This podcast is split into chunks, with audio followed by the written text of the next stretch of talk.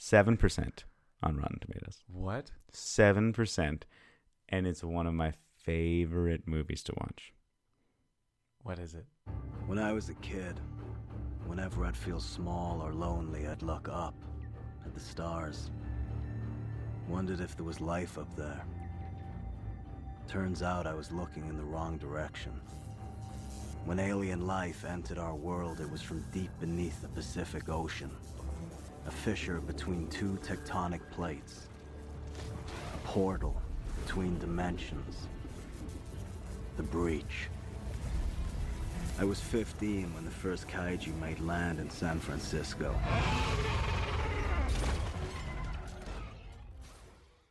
Hello, ladies and gentlemen, and welcome to the Style Guide podcast. Uh, I'm Dave Morris, and not with me, as always, is Steven Ray Orr. He's actually uh, been called to work in like Saskatchewan or something, doing something, so he, he couldn't record today. So instead, we have a very special guest who's appeared on this podcast once before, and he's back by popular demand.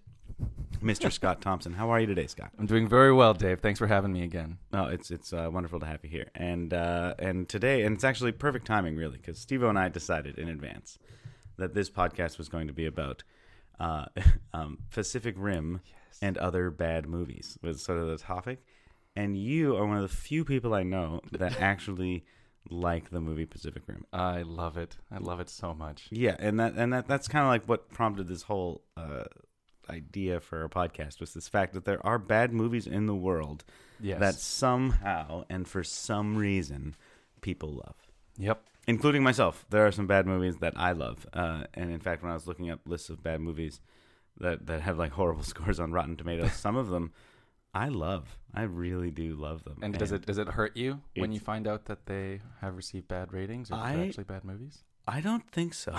it doesn't hurt me either.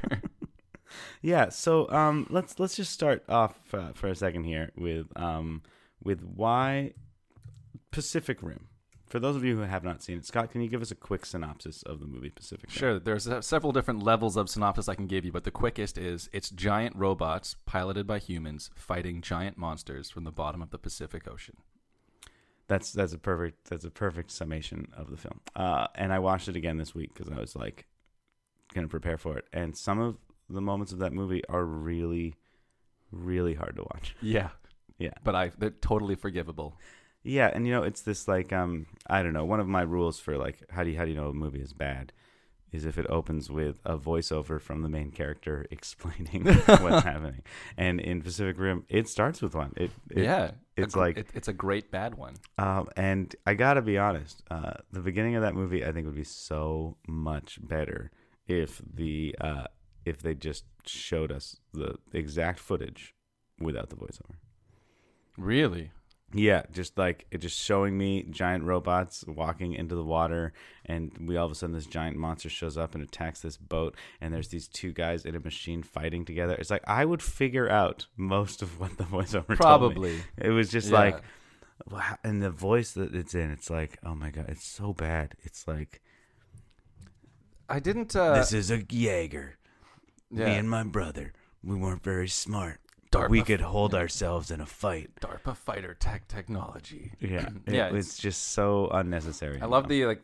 I mean, it's bad, but that's. I think that's what got me into it right away. When he starts talking about when I was younger, I used when I felt alone, I'd look up to the stars and dream of if there's a life out there. And I was looking in the wrong direction. And I'm like, yeah, because it's underwater. um, yeah, I don't know. Pacific Rim is a is uh, for all of you who have not seen it. Uh, it's a bad movie. Uh, it's cheesy. It's uh, it's uh, over the top. It's in your. It's it's very everything's really blatant. Yep. Um, but it has robots fighting monsters Yes. which it, it's like when they were making that movie they were like okay if you were five what kind of movie would you like and then they made it and the director could have been a five year old, and it would have probably turned out somewhat similar. yeah Um, it's, I think that's what, but that's I think that's a great point that, that they would think about the movie a five year old would enjoy. There's a lot of nostalgia factor. I remember growing up watching mov- shows like Ultraman, you know, giant beings, fi- Power Yeah. Rangers, even fighting Yeah. giant monsters. So yeah and power rangers Also Yep, a bad show. Really bad. Uh, and, and like I think we talked about this last time you were uh, doing the podcast, the Inspector Gadget, and how Inspector Gadget, the cartoon, is makes no sense at all. There- It's- there's no continuity. Scenes just jump around. And He's not even the hero. He It's confusing. It's like you don't even know what's happening in the episode, let alone who the hero is. Like like just basic like yeah. oh it was daytime before and now it's nighttime. Like basic things don't make any sense. Um, but yeah, so I think I think uh, I think the bigger point there is that even though it's a terrible film, it has that one really redeeming factor, which is that we get to watch robots fighting, Fighting monsters, monsters. Mhm. Yeah. in the water. In the water. Yeah, Yeah. and sometimes there's like three giant robots fighting like two giant monsters. At the end, it's actually two giant robots fighting three giant monsters. Yeah, like it's, just, they it's e- overload. it escalates. Uh, but like the things like like what are the things that make a movie so bad? Let's talk about those first. sure. Before we, like what is a bad movie? And Bad- so one thing about and I'm going to use Pacific Rim here as like my my Let's do my it. template because it hits all of them, which is what why I'm so shocked Yeah. that it's still good to some people. Um, but the first thing is uh, an opening voiceover where a character has to explain everything that's happening. That's bad. That means that you couldn't find a better way to make a movie that you just had to have someone explain what was happening. It's lazy. It's that's lazy. exactly what it is. It's Yeah. lazy and shows shoddy filmmaking. Unlike The Force Awakens that opens with Just like the beautiful like Rey um, scavenging and sh- and she's like riding on her speeder and she's like marking Yep. the days on the thing. It doesn't have to tell us anything. We get what's happening in, Yep. in that moment. that's actually a really good comparison because I hadn't considered that. Yeah, and like those like the difference between like good filmmaking and bad filmmaking. Bad lazy filmmaking is a voiceover. Yeah. Uh, so that's one thing it does that's bad. Yes. hmm But the writing itself, I think, is also really cheesy and corny. Yeah, and then the other thing is cheesy writing. writing, Yeah. Like dialogue that is just so layered and not layered. Uh, just Yeah. put on really thick, just to make Yeah. sure you get that he's a badass. Yeah. Stating themes of the movie in like a really bad way. Uh, I think. It, I think in Pacific Rim, um, when she he she looks at a picture of uh, the main character's brother Yancy, uh, and he says, "Sometimes you make choices." And you got to live with the consequences. And you're like, you kidding me? yeah, yeah. It's the worst. It's like that is the theme of the movie. It's just Mm. really bad. Mm, you gotta live with the consequences. I'm gonna fall through the middle of the world into another portal that leads to and another then he world. blows up all the bad aliens. Yeah. it's amazing. And actually, you know, surprisingly, one of the things about that movie that isn't what makes it bad is the science of it. Forget the science of it. That's cool. Like drifting, so like you share Sure. a brain with somebody, uh, a portal in the bottom of the world that creates Totally a wormhole. cool. Cool. None of that is what makes that movie bad. Surprisingly, that's all. Like, sure, I'll Yeah. accept giant robots fighting evil monsters that Sure. are actually genetically made by another A a species, species yeah. on another planet who are trying to destroy us in the Yeah. worst, like dumbest way to destroy us possible. Yeah, There's got to be better ways to destroy Yeah. people.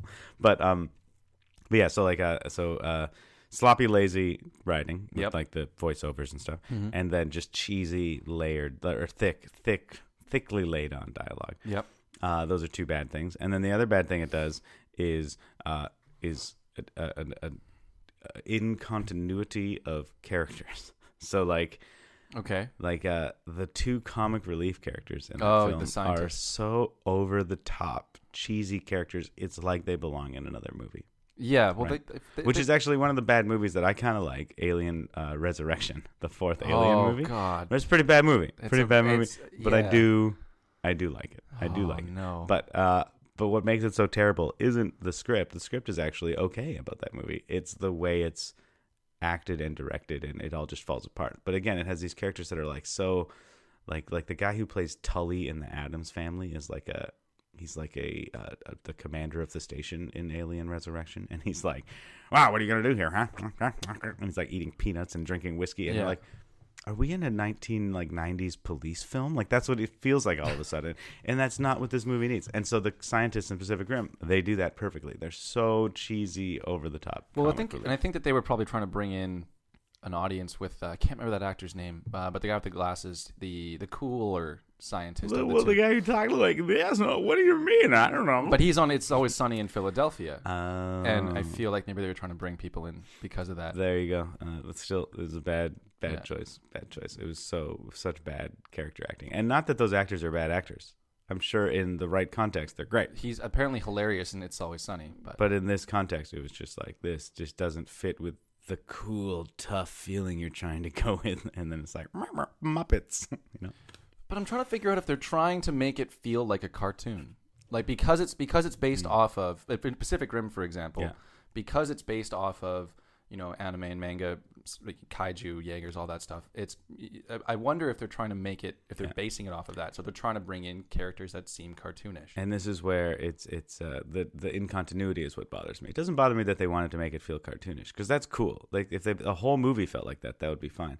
But the fact that those guys felt like that, but then the robots and fighting the monsters looked so cool and Yeah. cinematic and beautiful, and it all it's like wow. And then what the hell is this? Like it shifts between the the moods so so drastically, and it. It pulls you out of the movie because you're like, why are these characters so Yeah. cartoony all of a sudden? Fair enough, I agree. and that's where and that's where it's like this is what makes it a bad movie not not cheesy characters that's fine and not cool shots that's also fine but the two together just clashes and Mhm. it doesn't hold together Fair enough.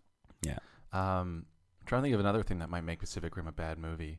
Um, there, there's one big thing that makes pacific rim as well as most bad movies bad movies. What is yours? well that is is, is plot holes where there's giant holes in the plot. Destroys a movie for me. Just pulls just tears a movie apart for Yeah. me which is like and in pacific rim it's little things. There's just so many little things that you're like wait what? Like the the guy in the the machine thing is like you know me and my brother we weren't very smart Right. but we could hold, Hold ourselves in a fight. and then all of a sudden he's like mm, actually he's pretty he's pretty super smart for the whole rest of the movie. And because he's the hero so they made him really smart. And like we could hold our own in a fight. And it's like oh you mean you're a ninja? Because you're clearly like a kick-ass well, he said, ninja I think he said you wouldn't have picked us to be heroes, uh, but we would, but we we could always hold our own in a fight, and they were brothers. So to me, it made to me that plot hole. They just need people that could like fight that were really well like connected to each other. Because Yeah. the deeper the bond, the stronger the drift. but all of a sudden he's a super ninja and he's really intelligent and he He'd goes fight, yeah, and he takes six years off and he hasn't done any like fighting or anything. He's just been like building the wall for six years, and then he comes back and he's like super in shape still and like Yep. total best fighter ever. yeah. And like those little little plot holes, just there's ton lots of little holes like that that make you in the movie just turn your head sideways like, huh? Yep, And then you go, forget about it. I'm just here to watch robots fight exactly. monsters. The uh, the the training sequence where he's he's trying to find a drift candidate at Yeah. the base is really bad. Yeah. Because I'm like, every one of these other fighters could beat this guy up. They're so Like, awesome. even the flipping through the air Yeah. and stuff. and all the flares they have with their uh, Yeah. with their bows, and him is just like and swings it around just swings it and like a then- baseball bat. And I'm like, you're gonna get your at, and then he doesn't. And he doesn't. He doesn't. Little little holes like that in the movie that kind of Yeah. make you roll your eyes a bunch. Uh, Yeah. But like, But I didn't see those the first time I watched it. Mhm. That's the thing is. You, I think if you go back and like all the bad parts of the movie are really thinly are, are really well veiled Yeah. because you go back and watch it again and then you start seeing them because you're no longer just in shock and awe of these gigantic fighting robots fighting amazing monsters. and I think that's what makes these movies bad is that on the second watching you realize how bad they are. Yes. On the first watching, you're distracted by giant robots fighting monsters. Uh, so like the gimmick of the film Mm-hmm. uh, is what is like, hey, don't worry about how bad this movie is. Just look at this one really good thing we did. And I and I think people, I don't know if when uh, Guillermo del Toro released this movie, he was planning on having people see it multiple times. I mean, I think every director probably hopes people go to the theater and see it a whole bunch of times, Mhm. but maybe he didn't think people would see it multiple times. And so Um, he made a bad movie. so he made a bad movie. uh, Steve-O and I, when we saw this movie for the very first time in Yeah. theaters, we left the theater. We were jumping. We were we were just like frantic. We were we felt like we were ten year old boys again. It was one of the best feelings ever. Um, but I don't think Steve-O. I think Steve-O was smart enough to not go back and see it again. And then as soon as I could, I torrented it and then watched it All like, the time. All the time. All the time. And then I realized, yeah, it's a really bad movie, but I don't care. Yeah. I mean, despite it being a really bad movie, it still manages to get a 72% rating on Rotten Tomatoes. Good. 72. That's like a it's like a C plus. It's a C plus. That's a pretty It might even be like a B minus. that's a decent movie It's according to people's ratings of it. Yep. Now, if we were to ask them uh, is the only reason you like it because it's giant robots fighting monsters? I think a lot of them might say yes. Yes. And that's okay. You can switch out the characters. It's And a, it's a, and that's what that's what we're kind of talking about today. So that, that Pacific Rim was kind of our preamble into the whole concept of bad movies that we enjoy watching. Mm-hmm. because there are some bad movies in the world that I Yes. still enjoy watching. Yep. I think one of my favorite bad movies that I enjoy watching is Demolition Man. I haven't seen that. Sylvester. Stallone and Wesley Snipes. Oh. And Wesley Snipes plays this villain called Simon who constantly says, Simon says die, and like shoots people Are you kidding me? And Sylvester Stallone plays the Demolition Man who's like a cop who's known for breaking stuff. That's it. But they've both been cryo freezed because they were imprisoned for, you know, Demolition Man demolished too much stuff, and Wesley Snipes was a really bad guy. And now they're thought out in a new future where people listen to commercials on the radio and nobody has guns and nobody does physical contact and you have sex with like VR headsets and stuff like that. What? And so it's Sylvester Stallone being tough, chasing down Wesley Snipes, who's being evil in this really nice future. Pretty bad movie. Sixty-four percent on Rotten Tomatoes, so it's worse than Pacific Rim according to the I- general I, public. I feel like you just sold the movie to me. but watching it, I still love watching that movie. It's in fact one of the only Sandra Bullock movies I enjoy watching uh, that I could still probably watch. Whereas everything else she did, uh, whatever. Um, but Demolition Man is just like tough Sylvester Stallone breaking stuff and Wesley Snipes being super bad. That's. I really enjoy the concept of that movie, and I think I need to see it now. Yeah, but you like Pacific Rim, so I mean, like, yeah, Yeah, I'm probably the only person in our group that actively seeks out bad movies. Hmm Uh, yeah, but but yeah, so Demolition Man, Mhm. little little tiny plot holes if you really think about it. You know, why is Taco Bell the only restaurant that survived the What? the wars? Yeah, see, this is the kind of movie it is. Filled all these plot holes. Some pretty. The casting is actually okay in it, but it's like Well, the those two, characters yeah. are kind of off all over the place and how people are acting.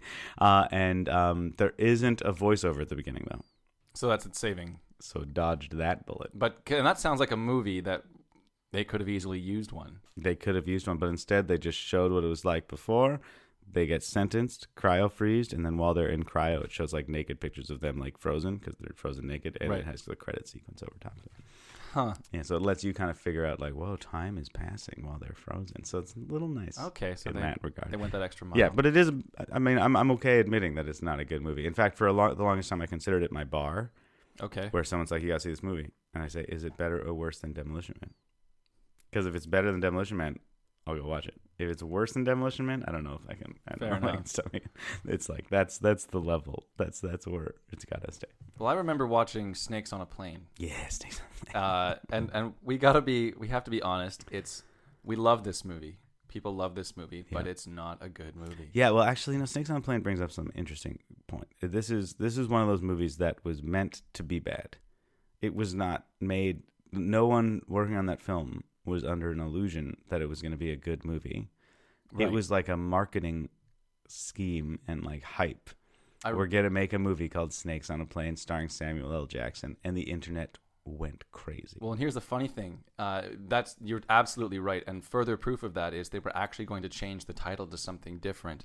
And Samuel L. Jackson said, "If you change the name away from Snakes on a Plane, I'm out." Yeah. So they kept it at Snakes on a Plane. So it was almost like a movie making fun of bad movies, and like, uh, and I think there was even, I mean, there was a, this may very easily be a myth, so don't quote me on this. okay. Uh, but that uh, the the line "I'm tired of these mother and snakes on this mother and plane" Right. Wasn't in the movie, but people on the internet were just like, "I can't wait to hear Samuel L. Jackson say mother and snakes," Right. uh, and so they added that line into the movie so that he does say it, just because. No one wanted to see that movie for the content of the story. He just wanted to see Samuel L. Jackson Yeah, say and cool it's things. And, Full of horrible writing. Like, yeah. listen, you're a kid that's got to get to a trial, and I'm a bad co- cop that doesn't want to take you there. So we're going to get on this plane and we're going to do it. That's a voiceover, but it's not a voiceover. It's Yeah. explaining the plot of the movie in a really terrible way. It is just like directly telling you information. Because you know what? We can't be bothered to find a way to do it because you just want to see snakes on. And considering you showed up for a movie called Snakes on a Plane, you probably were like, you know what? Normally I have to like roll my eyes at this, but I'm like, no, this is actually checking off things so that I know I'm watching the movie that I came to watch. Which you know isn't isn't a new phenomenon. This idea of like intentionally making bad movies, like um, uh, the term B movie, right? Like it- it's a B movie. It's a B roll movie. It's like the theater. They had to have in drive-in movies. They had to have so many movies playing, Right. and so they would just like make so many movies so that when you come to see the western that you're coming to see that week, the this double header. The first movie is like some science fiction thing, right? Sure. And the, one of the most famous of them is Plan Nine from Outer Space, Oh, which is uh, Ed Wood, right? Um, and it uh, it surprisingly has sixty six percent on Rotten Plan Nine has sixty. 66. But I think again, it's liked in the same way that Snakes on a Plane has 68% because it's not that people like the movie. We all know it's a bad movie, Yeah. but we love to see how bad that movie is. Like Plan 9, one of the actors died in the making of the film. And so they just got another guy to play the character and he held his cape in front of his face Oh my! the whole time and he would walk in and it would, you never see his face for for some of the shots and you're like what or they would reuse footage from earlier in the film and just cut it in and show the same guy doing the same thing you saw him do like four Wow. four scenes ago uh, and like the continuity like like a shot of a car driving at daytime and then the car would pull over and the people would get out of the car at the graveyard and it's nighttime. Like there was no they didn't even try to hide it. It was just like we just got to get this movie out. We only got like 10 days or whatever it is and they just, just fire those movies out. So this idea of making bad movies that are intentionally bad that are just thrown together because we just need to fill some screen time or we just want to make some more money or whatever is not a new phenomenon And the uh, if we're going to talk about Plan Nine, usually when I link that, when I think of that movie, the next movie I think of in terms of bad films is is The Room, Tommy Wiseau's Room. But that's different because that's a bad movie that wasn't made to be a bad movie, and should have just died away in the recesses of the internet. Um, but then fans found it, brought it back, and they relabeled it a comedy for how bad it was. And when Tommy Wiseau, when it started being celebrated again, Tommy Wiseau apparently came out and said it was a comedy all along and not Yeah. this dark, dramatic film that he was trying to make. yeah And uh, and everyone believes him and Like, everyone yeah, loves it. hermione ranger hermione granger yeah she was black all along sure jk rowling nice try Yeah. nice try Yeah. yeah Um, but but that's it's one of those movies that's uh, it's really bad, and people love it because it's bad. yeah They so don't there's- love it in spite of its badness. They love it because it's bad. So so yeah, so that's a different kind of bad movie. It's Yeah. a bad movie that was made to be bad that we laugh at because mm-hmm. it's so bad, like Plan Nine Yeah. or Snakes on a Plane or The Room, right? So so there's that kind of like that kind of bad movie, Right. That we love to watch because it's so bad, and like oh my god, you got to watch how bad this movie is. Uh, which is different from something like Pacific Rim, that is a bad movie that you love to watch because it has a redeeming feature about it Exactly. right? Like Demolition Man has Sylvester Stallone saying some really awesome, like tough guy lines and some great fight scenes between Mhm. him and Wesley Snipes, and that is a redeeming quality of it. Uh, whereas uh, Snakes on a Plane, there's nothing redeeming about it except enough, yeah. how bad it is. You aren't watching Snakes on a Plane, getting through the tough bad stuff for that good moment. Right. The bad stuff is why you're watching. It's like watching Last Action Hero because you want to see Arnold Schwarzenegger do cool things. And Yeah. Team up with this kid. You're like, how's he going to team up with this kid? And he does. Yeah, uh, and Last Action Hero is like there's a meta element to it where it's Yeah. funny. It's funny to watch Arnold Schwarzenegger be a like make fun of himself, kind of like be the action hero that he always is in Yeah. movies, and say things like "I'll be back." I bet you didn't expect that to come, and it's like actually that's like your line. It's like line. that weird kind of meta element of it Yep. made it kind of fun to watch. And I haven't seen it in a long time. Have you Mhm. seen uh, Kindergarten Cop? Yeah. Is that a good movie? Yeah, totally. It is a good movie. Totally good movie. Well, I mean, it's an action movie, so Okay. it's only as good as an action movie. Okay. I'm just trying to think of other bad movies. Um, Uh, yeah. So there's there's like uh there's another like one w- the other kind of bad movie is the other kind of bad movie that I wanted to to to reference because there's movies that are bad but have a redeeming quality that we love. mhm. There's movies that we love to watch because they're so bad, Yep. and then there's the movies that we uh that we. I totally just lost the wording of what I was going to say. Oh no. Oh, the movies that, uh, the movies that are uh, are bad, but because of when we watch them and the sentimental attachment we have to the movie, Oh, I knew this was going to come we still enjoy them. Right. So uh, one of the movies I'm thinking of is Goonies. I was. We were thinking Right. the exact same movie. The Goonies, which I remember loving the Goonies as a kid. Yes. As a child, it was like, wow, look at these are kids going on an adventure. That So- could be me on that adventure. I'm on the I a pirate ship. This is so great. One Eyed Willie.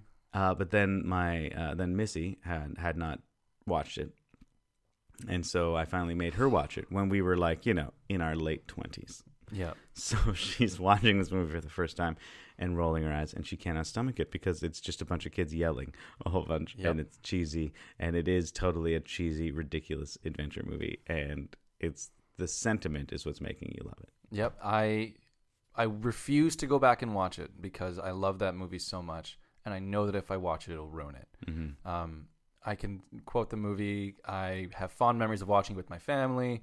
So it's not so much the movie that I think I love now. I think it's just the times I watched it as a kid, and I can look back on those fond moments and be like, "Oh, the Goonies." Yeah, Yeah. Mhm.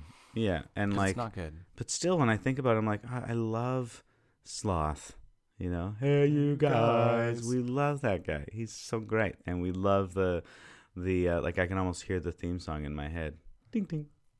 I, I, I, don't remember the theme song, but I can't remember well, right one now. line that always sticks out for me is when they're in the bottom of the well, and he's like, "This one's my wish, my wish," and I'm taking him back. And taking them all So back. cheesy and over Yeah. the top, but because of the sentimental value of that, it, it really holds with you. And I, I don't. I mean, uh, there's lots of movies like that that I'm sure we could list forever. Like one that I think is most probably the most popular, which I need to talk to you about, Oh no. Okay. is The Princess Bride. Ah, I knew it was gonna get to this because The Princess Bride is is a movie that uh, I have n- met one person who does not like it, and that person is you. so either everybody I know watched The Princess Bride as a child and have a sentimental attachment to that movie, thing that happened. and have completely lost all um all like you know rationale when it comes to discussing whether or not the princess bride is a good movie or you just have bad No soul. taste in movies what I no, I think the words that most of my friends have used to describe my somewhat dislike of that movie is I don't have a soul. Um, I, I I I think this Princess Bride falls directly in the third category. I think that it was I hadn't seen it at all. In fact, I didn't even know the movie existed until maybe three or four years ago. mm-hmm. Uh, and I watched it after everybody had told me, you have to see The Princess Bride. It's an amazing movie. You're going to love it. And they were hyping this movie up. And I'm like, great, okay, I'm going to go in and I'm going to watch this movie. And it just, it, it wasn't at all what everybody said it was. I remember what, and the one thing that I kept thinking about after the first time I saw it was how much I disliked the revenge scene. I'm like, the entire movie has been building to this moment. And he's just like, you killed my father. And he just repeats that same line over and over again. And I hated it. It drove me nuts. Um, and then eventually, I think maybe a year later, I went back and watched again. And I'm like, okay, now that I know what I'm walking into, it was a bit more. It, I could I could stand the movie. i just want to let you know that everyone who's listening to this podcast right now is Hates me. like cringing and is like what is wrong with this guy because princess bride is a good movie Welcome to my life. and and i am going to say it does not fall into the third category i'm going to say it doesn't fall into any of these bad movie categories because it's a good movie Well, then I, it's It's a good movie. There's no cheesy voiceover. The whole feel of the film all has the sim- similar like fairy tale feeling to it. It's got great scenes. It's got good dialogue because it's in this like fairy tale kind of world dialogue. If there's any part of the movie that you could like like not like would be Fred Savage playing video games at the beginning when Columbo comes in. But oh no, but that is like, you know, that's actually fine, you know, but people might be like, Ugh, it's such a stupid part. those were like the, the scenes between the grandfather, like the sentimental scenes. Once you Mhm. got into it between the grandfather and the grandson, were actually my favorite parts of the Yeah. movie. The first time I Yeah. saw it, I feel like this whole thing has just been a trap to get me to come in here and. No, this is, that's not. I just want to tell you that Princess Bride has ninety-seven percent on Rotten Tomatoes. I the Ninety-seven percent. So that okay. So so just just to point this out, if it falls into the third category where it's sentiment, then you're saying that everyone saw that movie at a time when it became sentimental to them, I and have that's it's, it's just a completely the whole world is irrational about this one film, and you're the only person that's rational about it. if I could give advice to anybody who has not seen this movie yet, my advice would be don't see it Mhm. um, because even the slight chance that you won't like it, it is not worth the trouble that it's going to bring you with your friends because it is. I, I even though my position has softened on it somewhat in the last couple of years after seeing it again, and I think I think I've seen it three times now. Uh, I it's still like it will never hold that same place in my heart that it does everybody else's, and for that I'm vilified. So Mhm. You're a villain. You're a I'm horrible I'm a, I'm a villain, You're the guy that likes Pacific Rim better than Princess Bride, and Yep. no one understands why. and No one in the world can comprehend how you could like Pacific Rim more than the Princess Bride, but you do. I I'm sorry. That's why you're a perfect person to be on this podcast about bad movies we love I'm never gonna be allowed back here. and good movies we hate. Okay, uh, so uh, so okay, so, back on so track, Princess okay. Bride. Uh, just just I'm going to use this as a segue into the other kind of bad movie that isn't maybe even bad, but not a, a good movie that Okay. everyone still loves, and that's that the whole concept of like cult films, right? This this idea that there's like a cult gets built around these films. People love them, and they all get T-shirts, and they form chat groups, and they wear the clothing Right. of the thing, and they get together once a year and watch the movie together, like uh, like sort of the idea, idea of a cult film. Because I think you might even consider Princess Bride to be a cult classic well, because it's a movie that so many people seem to love irrationally. Uh, Yeah. And whereas I would say it's just a classic movie. yeah, totally. There's no cultism to it.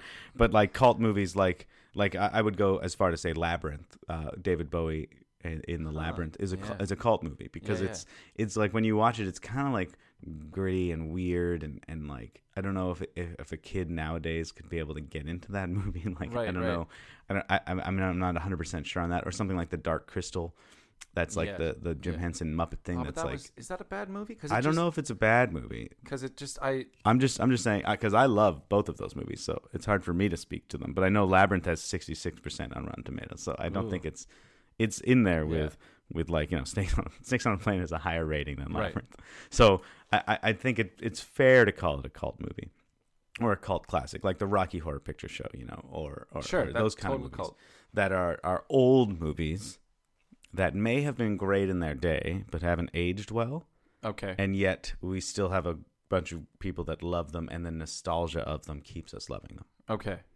I'm, I don't know if I know any examples, but you might have a few. like rocky horror picture show. well, Have yeah, Rocky rocky horror Picture picture show? I haven't actually, but for me, my experience in terms of Rocky Horror, my understanding has been that it's it's celebrated live. Like there is the movie that you can see, mm-hmm. but you it's one of those things that you need to go and see live because the whole going to Rocky Horror is the experience. yeah and i think actually what built the cult classic feel around it was going to see the movies live so movie go first. you'd go on halloween and watch a movie and Mhm. everyone would dress up in the theater and it was like maybe one of the first like crazy cult classic films that like had a huge like uh like the meme spread and people dressed Right. up and showed up at the theater and sang along and it was just like insane uh, how much people seemed to love this movie that in a rational viewing is uh, it's a movie Yep.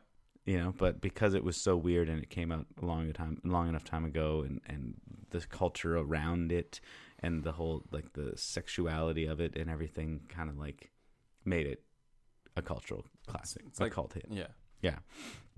um yeah and so labyrinth i think is is a similar film to that even though i absolutely love that movie and i don't know how anyone could not like that movie but apparently people don't like it. Apparently, people don't like it. apparently people don't like it.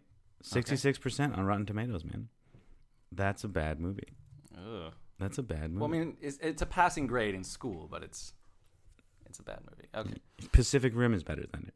This is this is what all of these movies we've been talking about. Pacific Rim has a better score than all of them. All of them so far. Yeah, and Pacific Rim is okay. It's maybe not worse than Six, and The Room has thirty five percent. Like, but that's a that's different. but Pacific Rim is better than Demolition Man, according to people on Rotten Tomatoes. Yep. Um, Okay, so what are these? We, we've got we've got bad movies that we love because there's something redeeming. We've got bad Uh, movies that were made, made, to to be be bad. bad that we love because they were so bad. Uh, then we have movies that are bad, and we celebrate them because they're bad, not for any other reason. Yeah, yeah, and then we have like cult hits. Yeah. and nostalgia films, films that we love because of the Yeah. nostalgia of watching them as children. Are there any kind of bad movies we're missing here? I don't think so. I'm um. Yeah, I. I Because like I, I think there's, I think there is maybe almost another category: okay. What's the category? good movies that are now bad because of other reasons. Okay. So I'm gonna name a movie that actually beats Pacific Rim on Rotten Tomatoes. Okay. That is one of my favorite all-time movies. But is now oh, but is technically nowadays, if you were to watch it, really bad. Big Trouble in Little China. Big Trouble in Little China. Yeah. That's it because it is uh, incredibly racist. like it's super racist. it, there's no illusion that you can't like try to, to justify. it's like, well, but it's in Little China. Of course, there has to be Chinese people doing spiritual martial arts and wizardry. It's like, nope, Nope. that's not true. That is just a racist movie. Uh-uh. But at the time that it was made, because of the place that the world was in and the sort of general acceptance of racism, Big Trouble in Little China was a hit. And now people look back on it fondly because of this nostalgia thing. But then if you try to watch it and tell people you like it, you got to be careful. because it's uh yep it's it's really bad in that category i mean i think The main character's best friend's name is Wang. yeah That's that's that's come on. that's That's like- awful That's like uh, Pretty in Pink, like uh, oh that's yeah that's or Sixteen Candles. What's his yeah, name? 16 Uh, can i don't remember uh, the Mad Duck Dong. Or we were something we like were that. told to yeah i wasn't told i was i, I avoided that movie for other reasons too but Yeah. oh god that whole movie. Is like there's a lot, and so pretty, uh, Sixteen Candles. I would say is one of those films. It's a John Hughes movie that is beloved by so many people, but it is like you watch it now and it's like really like like. Uh, like like a sexual like assault Yeah, they- like, they need some rape jokes culture up in there. racist jokes. And it was made by a young man a young white man in the early 80s and you can tell. Yeah. and that's like and watching it now you're like oh man john hughes what were you doing back then? Because when you watch something like ferris bueller it's not nearly as bad. No and breakfast club is actually And Breakfast still, Club is- still a good movie. It's great and it even handles some of those topics. They come Yeah. up a little bit but it's like uh, so like there is that kind of movie i don't know if that falls under the nostalgia category that we kind of created here It's where not it's like nostalgia. where you like it because of the feeling you had back when you watched Maybe. it but it's just aged poorly Yeah, I think that that's well. I mean, the world progressed, and the movie movies can't. And uh, yeah that's actually that's a good way to put it that the world's progressed uh, but the movie it's impossible because it's already been made. Yeah, unless you movie- remake it into a, uh, you know, unless like Hollywood decides, you know what, Sixteen Candles really needs a gritty reboot. Let's make it better, or make it just like let's just make it better. Like let's take Big Trouble in Little China and make it like a socially progressive film, but still have like the lines that people.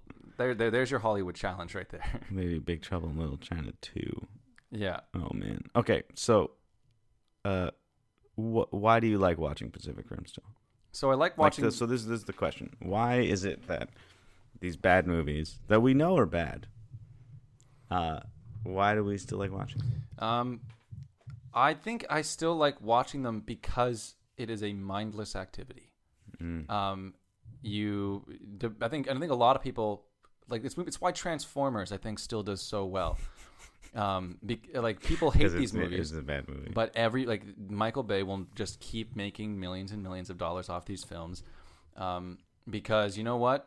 I don't want to have to think too hard. At some, uh, sometimes I don't want to have to think too hard to go see a movie. Mhm. I had a long day at work. I just want to see giant robots blow stuff up. Mhm. Um, and you, you, you, you go to see a movie like um, that has like a really complex, like a really intricate and cool storyline, and there's like lots of intrigue, and you have to think and like do the activity of like trying to piece things together yourself. Yeah. Uh, and maybe after a long day, you don't want to do that. You're just like, you know, man, I just need to just blow, watch stuff get blown up. Yeah, it's like the people who always say, you know, the book is so much better than the movie. Uh, then why don't you go read the book all the time? And Yeah. you're like, oh well, because reading a book takes a little more effort. You have to imagine things. It's like a Yeah. it's a it's an engaging activity, whereas a movie just washes over you and you can just disappear. and maybe we've become socially conditioned to enjoy these bad movies. like, I, I think there may have been a golden age in my life where I wanted to see really good movies, but I've seen like like the Marvel Universe movies are pumping movies out like crazy, and I'm no matter what, it doesn't matter what the hero is. I'm gonna except for the Thor movies. I have to. I'm gonna have to go back and see the Thor movies, but. Um, but apparently I saw Ant Man. I saw Ant Man, and everybody. Apparently, saw. it? Apparently I saw Yeah, it. Sure. uh, I saw Ant Man, and everybody, I, I loved it, but everybody afterwards was like, "That's a bad movie. It's a bad Marvel movie," and I was like, "What?" It's a bad movie. Couldn't believe it, but it was just this nice. I, I didn't have to do any work. Yeah. I could just sit back and just watch cool stuff happen. hmm And there's some funny moments, and there's some some Mhm. physical big Fan moments. service. Yeah, Easter and like, or or I, I think uh, so. I think yes, I think yes. That's one reason we like to do it. But that that's the, specifically the the movie that's bad that has some redeeming quality about it that makes it good, right? Like the Thor movies may be bad, but there's some beautiful imagery in those films. Uh, and I'm sure I'm going to make a lot of enemies by saying this, but like the Lord of the Rings movies are not very good movies, but they're so beautiful that when you watch them, it's like you can just you can just watch them on like mute, put on Mhm. some music, and just look at the shots and the scenery and everything, and you're like, this is nice.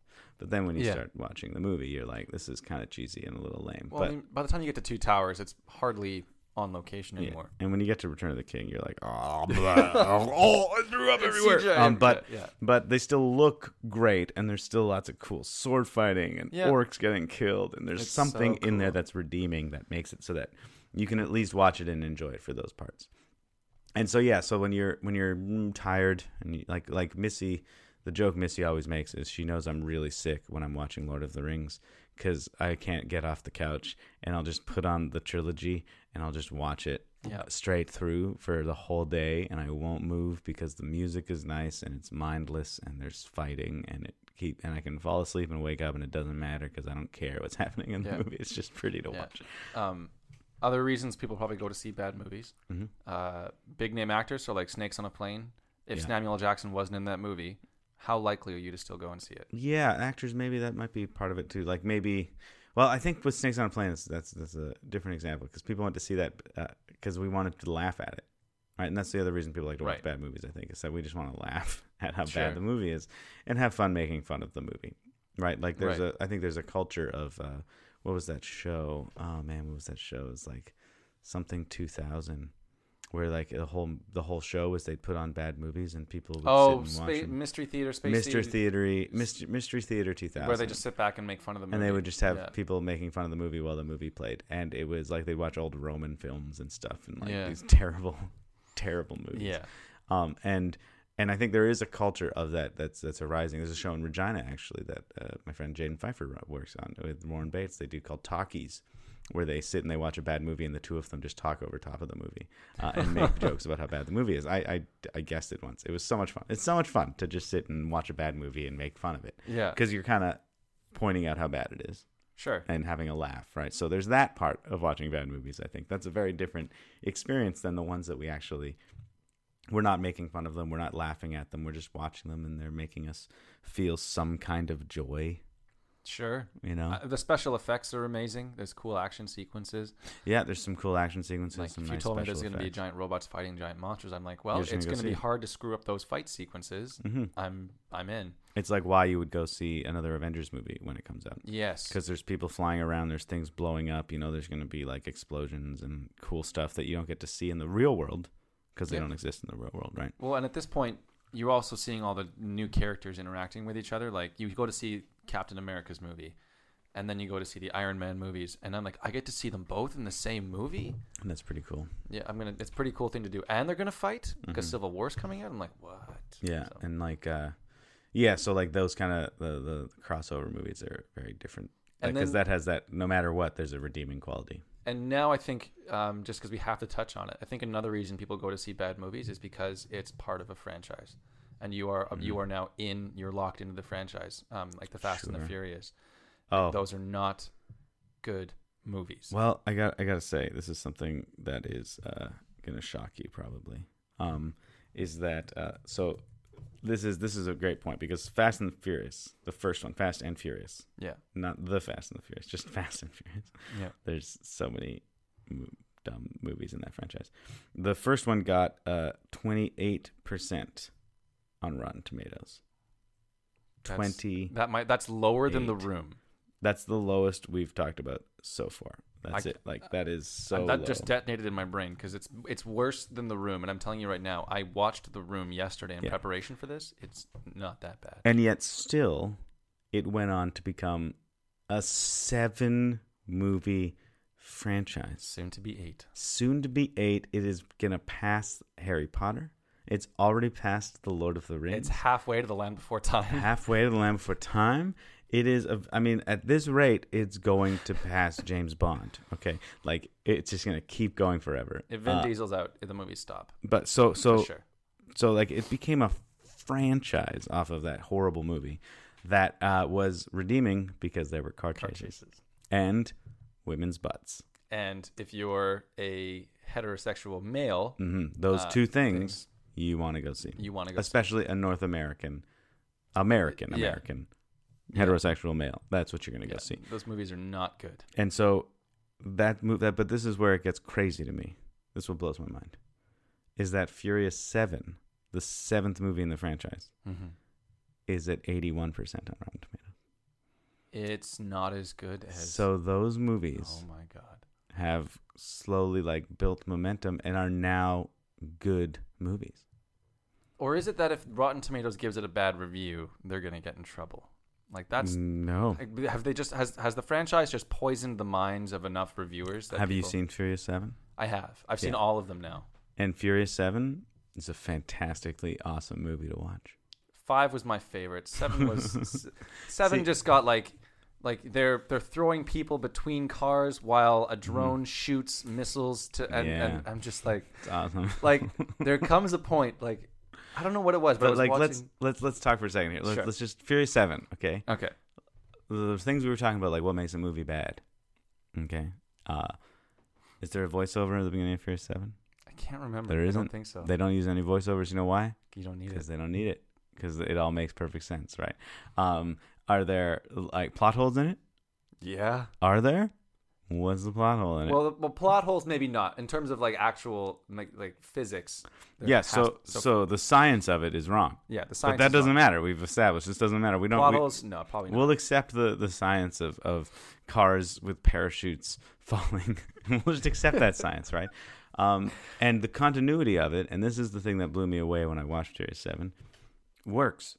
They they stay consistent with their logic, right? They make up this sort of fantasy world where you show up in Mumbai and everyone happens. That there's five super fast race cars in the color of the character waiting for them that they then drive, and like that's just happens everywhere they go. That's just the logical. They've got millions and millions of dollars from robbing banks that they I can guess, afford yeah. to do this. so they just do that, and the logic of it holds up throughout all the rest of the franchise. And like the this crazy, ridiculous world they've created, where everything is about cars. Even the bad guys, all are really good drivers for some reason. Like Yep. that's how we measure the worth of a person, and they stay consistent with that logic, and that's what that's what keeps these movies actually kind of working. Now, the one thing that is against them is that there's a lot of really cheesy dialogue. Yeah, it's not. It's not well written. And Vin Diesel never speaks more than five words on screen at a time. Watch it; it's great. Uh, never more than five words at a time on stage uh, or on screen. Really? just- every everything he says is like, "Because we're family," And family is going to be two and out that's of the it. five words. Because we're each sentence. family. And then it cuts away, and then it cuts back to him, and he says, "And family takes care of itself." Yeah. Oh, that might have been six words. Okay, so but he never goes, never talks too long. Um, but but like the Furious Seven is actually a pretty decent movie, you know, by Yeah. by like the standard of what makes a movie good or bad. Is it a great movie? No, definitely not a great No. movie. No. Do you have to work while you watch it? No, definitely not. You can just enjoy watching cars jump. But it's not a bad movie. I remember watching five and thinking it was, it wasn't a bad movie, but it probably is a bad movie. Yeah, I think I watched five as well. I, we we're working our way backwards through them, Okay, so I haven't got back to one yet. I think you're gonna watch one and you're gonna be like, "This is a really bad movie," but yeah, like 21 percent, twenty eight, 28 percent. So bad, You might, yeah. so bad. But but, uh, But that's another uh, reason people go to see movies is because there's these gigantic franchises, and at this point they've built them up so much. that I mean, Fast and Furious is becoming a good franchise. Well, if they had to, you, you know, a clock, even a broken clock is right twice a day, so you're, they're bound to make something work. Yeah, well, I think what it is is they just figured it out. They got the formula down. Because what they did is okay. Like if, if Pacific Rim were to do a similar thing, okay, Pacific Rim, the first one bad, Yeah. okay, redeeming qualities. Same with Fast and Furious. Yep. Bad, redeeming qualities. So what Fast and Furious, the franchise, did was like, let's just take those redeeming qualities and make that the whole movie. And then just make Forget about everything else.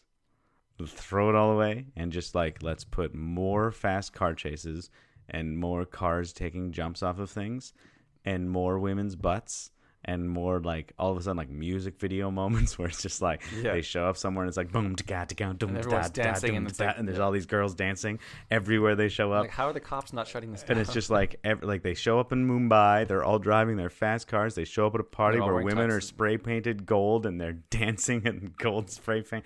And you're like, yeah, let's just double down on what people are coming to see this movie for, and forget about all this other like trying to do stuff. Oh, and the other thing is the theme of family, which is a really nice theme of Yeah. those movies that surprised me when yeah, I and first it's saw like it. and it's like if you go to see a movie like old in the old days you might go see a movie and you see like this picture perfect white picket fence Yeah. family idea this nu- the nuclear family Fast and the Furious offers a completely different take on that it's family isn't it's the people that you choose Yeah, so and it's they a really great theme and they take that theme and they just keep that theme in there. They keep the fast cars. They keep the dancing women everywhere and music video stuff and fantastic action sequences that like are they're spending so like having cars jump from building to building like and then just stay consistent with that. Yeah. So that they create their own like consistent logic between these films that is totally impossible in the real world.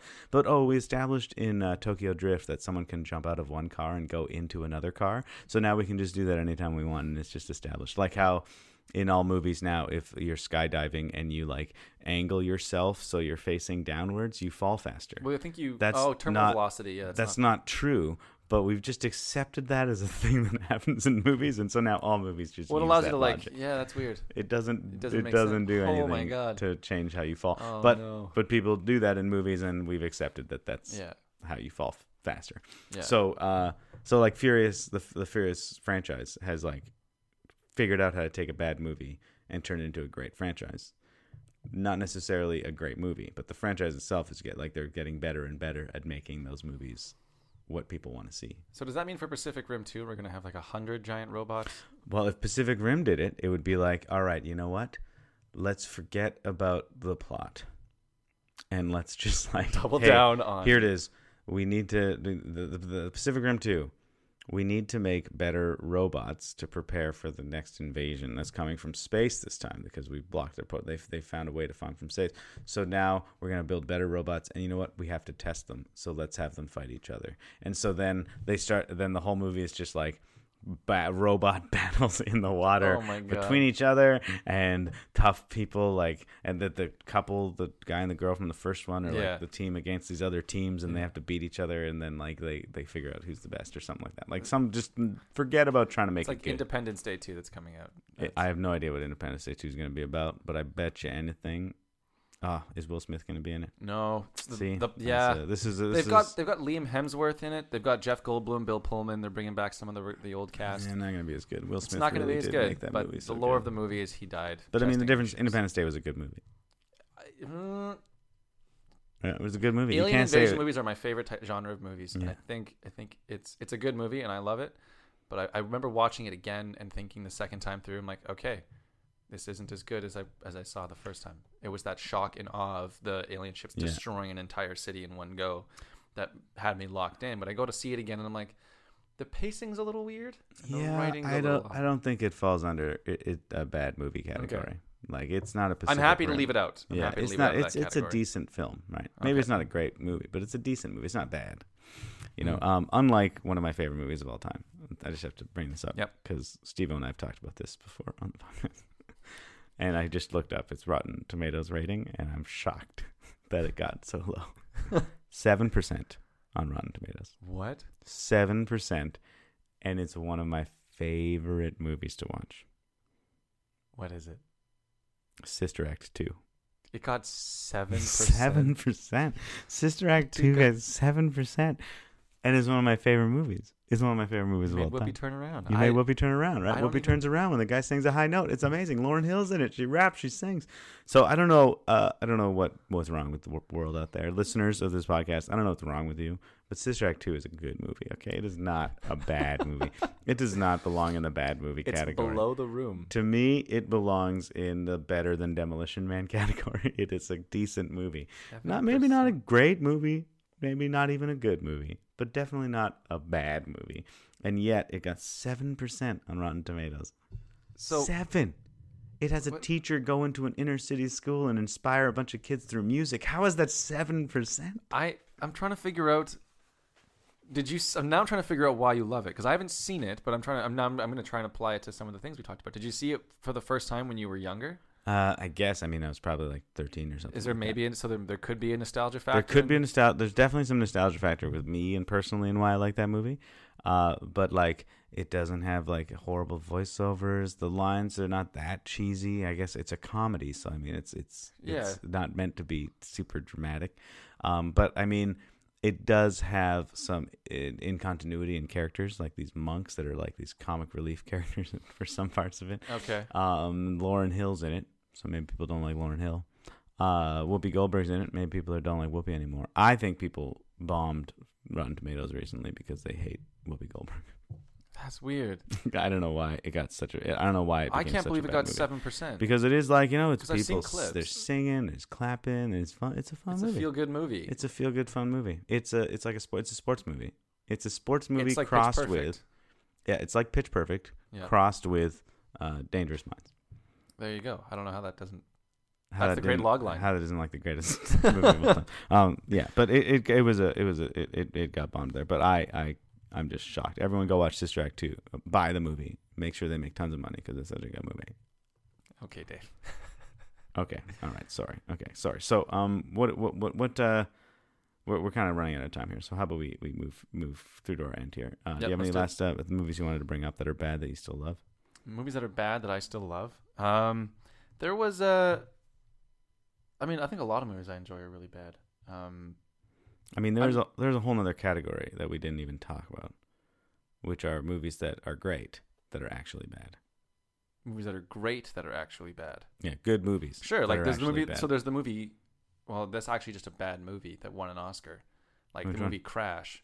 The first time I saw the movie Crash, yeah, I was like, "This is really amazing, and it's blowing my mind, and it's like tackling race, Yeah. and it's and it's it's dealing with this sort of thing, and it won an Oscar for Best Picture, and everybody looks back on that movie and goes, "How did that happen? yeah, It's not a good movie." yeah, yeah. Uh, I think people still, are, some people still like it for some reason. But yeah, that's a that's a perfect example. It's a great movie. That's actually a bad movie. Like uh, the Lord of the Rings movies, all of them are like in the ninety percentages on Rotten Tomatoes, Great according movies. to the public. Great movies. They're actually really, Really bad. bad. Yep. I mean, the one that I always bring up on this podcast that makes so many people who are listening shake their head at me is uh, The Dark Knight. Uh, with Great the movies. Joker. With the Joker. Great movie. It's actually a bad movie, guys. It's actually a bad movie. Uh, And there's there's like this this like these movies that are, are considered to be the greats are actually not great in any way. And I mean, I'm sure some of that is like uh, I'm sure everyone has those movies because it's a, Yeah. there's a lot of personal preference amongst it. But uh, I, I think there are some movies that we can look at that are considered great. That if we just break them down, do they have voiceovers? Do they have an incontinuity of character? Do they have uh like uh, uh do they have uh what was the other thing the um uh, uh, it was nostalgia factor. There's it's the nostalgia factor and no no like the the things that make the movie bad we talked oh, about this about the movie bad.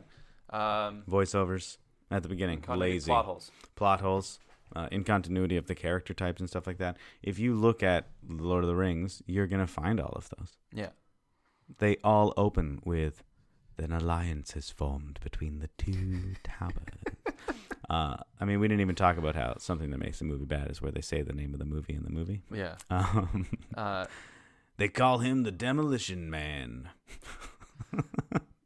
him the lethal weapon. I'm trying. We're to, gonna have to call you the Lethal Weapon. Yeah, I now I'm thinking of other bad movies that I enjoyed. Uh, I saw one of the Paranormal Activity movies.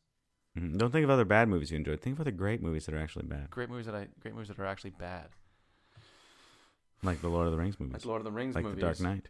Um, oh my I just God. want to say the Dark Knight as many Just- times as just- possible just- so people know. Yeah, I. Uh, But there- oh, oh no, that's not a great movie. That's just What? a bad movie. Which movie? I keep thinking of bad movies. What movie? Dude, where's my car? Ah, bad movie. It's a bad movie. it's a bad movie. Uh, great movie. That no, people- it's not a great. I had to keep checking myself here because it's Yeah. not. A, it's not a great. Anyway, movie. yeah, like so. There's there's there's those out there too, but but uh, I do think we should wrap this up. Um, Yeah. So, uh, any final thoughts on bad movies that you like to watch? Final thoughts on bad movies. Uh, I think there's always going to be a market for them, and they're as long as it's the right kind of bad movie, it's always going to get my money.